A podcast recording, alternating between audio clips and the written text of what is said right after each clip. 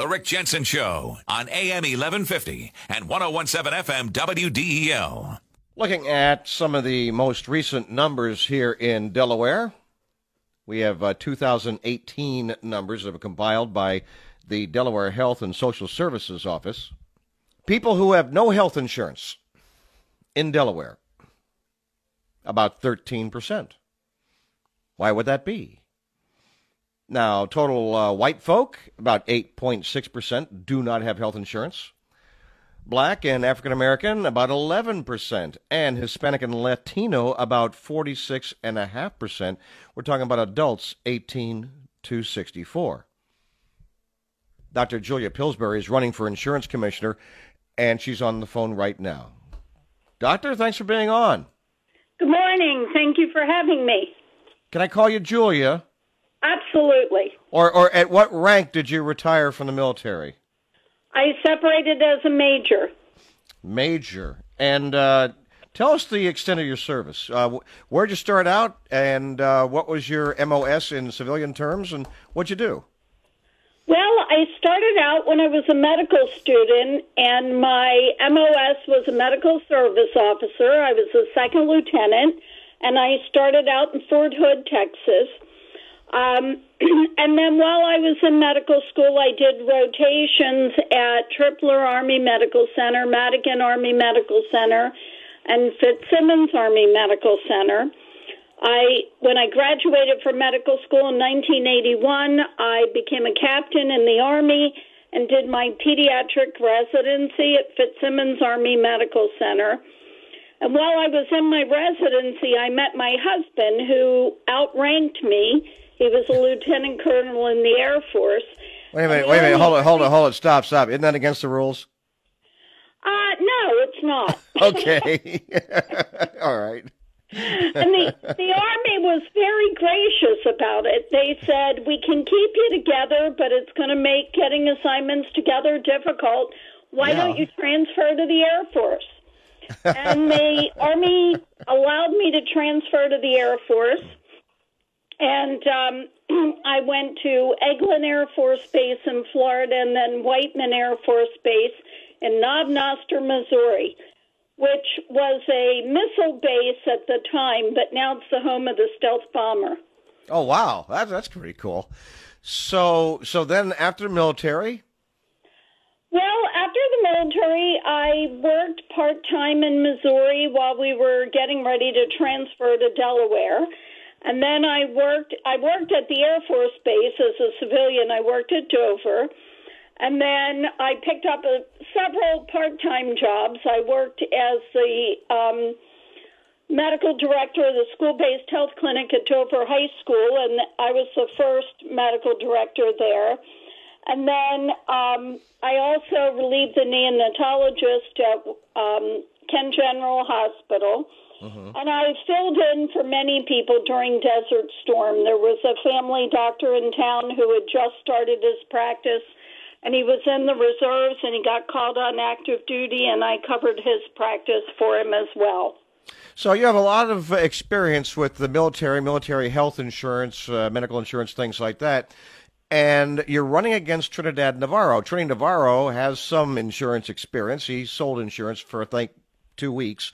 He, uh, he, yeah, he, he got this, uh, and I know Trini. He's a nice guy, and uh, he was sheriff before in New Castle County, and now he's insurance commissioner. What, what do you feel like uh, is missing from um, the Department of Insurance in regards to what people in Delaware need? Well, the health care insurance is really abysmal in Delaware. There was a recent article by the AMA, and I have been in private practice for the past 30 years. I've I've run a pediatric practice, and I've watched the health insurance change over time. And people have high premiums, high deductibles, and I think that's why you have such a high number of people that don't have insurance. And there was a recent article that the AMA published and Delaware was in the 10 states with the least competitive health insurance in every category. They were the least competitive for the exchanges, they were in the least competitive for PPO markets, and they were in the least competitive for commercial health insurance. Um, and I feel that's unacceptable. People in Delaware deserve to have a choice. And I have nothing against Highmark. Highmark's a great insurance company. But people should have a choice and they shouldn't be trapped into the rates of one company. Medicaid, okay. I chaired the Medicaid Medical Care Advisory Committee for many years. And Medicaid under law is required to offer patients a choice. So there's always two plans in the Medicaid market. And the ACA is only offering Highmark. And the rates are just outrageous. And Trinidad has tried to take credit for the reduction in the rates, but it's not because of anything he's done. The federal law says that the ACA marketplace can only, the payers can only have a 20% profit margin, and Highmark was exceeding that. So they had to give money back under federal law, and they had to reduce their rates. It had nothing to do with the current insurance commissioner. And I feel strongly, I, I've been actively involved with health insurance for my employees.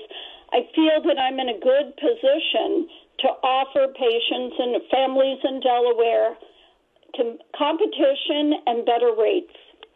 So I have emails here uh, all about the cost of major medical insurance. The uh, the you know the uh, deductibles three thousand, five thousand, seven thousand dollars, making it unaffordable to use. Michael, Tiff, uh, Rochelle, Rosita, Jacqueline, and this one from Robin. Does Julia Pillsbury have a plan to make our Obamacare rates equal to our neighboring states? We're much higher than Maryland since we only have one provider. What exactly is the plan? That's the question. Well, my I think our rates are higher, and I don't understand why they're higher. Um, I don't feel that the health care is that dramatically different in Delaware than it is in Maryland. I don't think the patients that our families have a higher illness rate than they do in Maryland. And I feel that a lot of it has to do with competition. And my goal is to get a second plan. There were two plans in the Obamacare arena when it started out, and one of them left. I don't know why they left. Um, but I get additional plans into the marketplace. And I think if we can get some competition, that will drive the rates down. All right. So, so let me ask uh, very specifically then.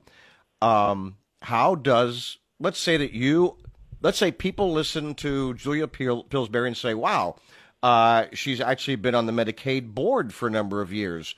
Uh, she's a physician. She's actually experience what it's like from both sides to have insurance that doesn't cover or you know what you need to have covered or is not affordable. So let's say people say, okay, uh, we're going to give you a shot, and they vote for you for insurance commissioner there you are, and here we are. We, we see that Delaware is not competitive. We don't have enough providers to provide competition. You're talking about allowing competition to come in from other states, in maybe what I call the quad state region. You got Delaware, you know, Jersey, Maryland, Pennsylvania, uh, perhaps even other states. What do you do? What's the process? How do you actually make this competitive model work? that I would want to meet with several of the insurance companies. Aetna, as I understand it, was an ACA provider in Delaware, and they left.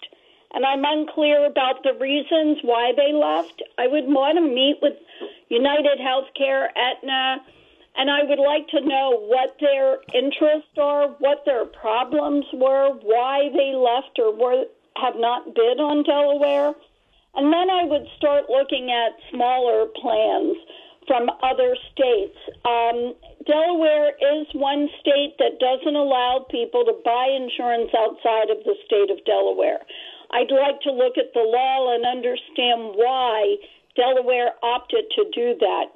and see if that's something that we need to change. Um, I've heard from people that they found less expensive plans, but when they went to purchase them and they realized they lived in Delaware, the plan wasn't able to meet their needs. So I want to look at all the options. Well, I'm wondering. I'm wondering if it has to. I mean, isn't it obvious? It has to do with whether or not they can charge enough and mitigate the risk enough in order to pay their employees. For example, in Ohio, there are a number of counties where no insurance company was going to provide any policies for people. I mean, we're talking hundreds of thousands of people. And so uh, the federal government said, "Oh well, we are now going to uh, we're going to give you a pass. You you don't have to pay the tax for not buying insurance, you know, through the uh, through the ACA, because there's none available. And and the insurance companies were asked about this, and they said, "Well, we're going to go broke and bankrupt if we actually engage in these particular counties in Ohio." So I'm wondering that's that's probably what's happening here, and if so, how does one make it more attractive, and how many states? do you believe need to be competitive and, and allowed to be in Delaware to uh, to allow them to mitigate their risks? So, if I'm understanding the question correctly, um, you feel that Delaware is high risk. I don't know. I'm just wondering that that I I guess it's uh, they're not making enough money. That's my guess is that they're not making enough money to be able to, be able to you know stay in business and pay their employees.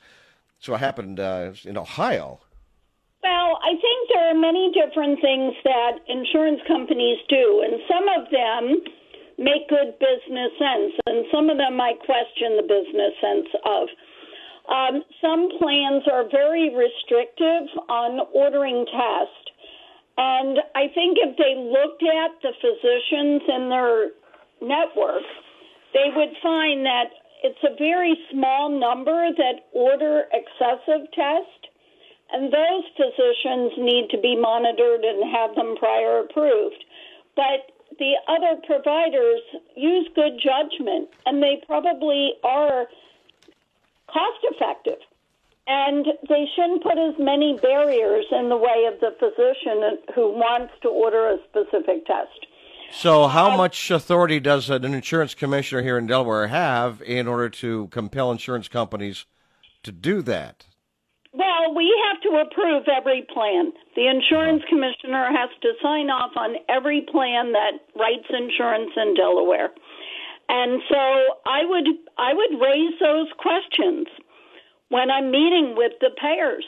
I'd ask them, how many physicians do you have that inappropriately order MRIs? How many times because there there's a heavy prior authorization process with many of the plans and the patients and the doctors have to jump through a lot of hoops to get things approved. And I don't think most physicians need those limitations and need to fight as aggressively as we have to. There probably are some that abuse or over order testing, and that group can be monitored. But I don't know that they need to have the same rules for everyone.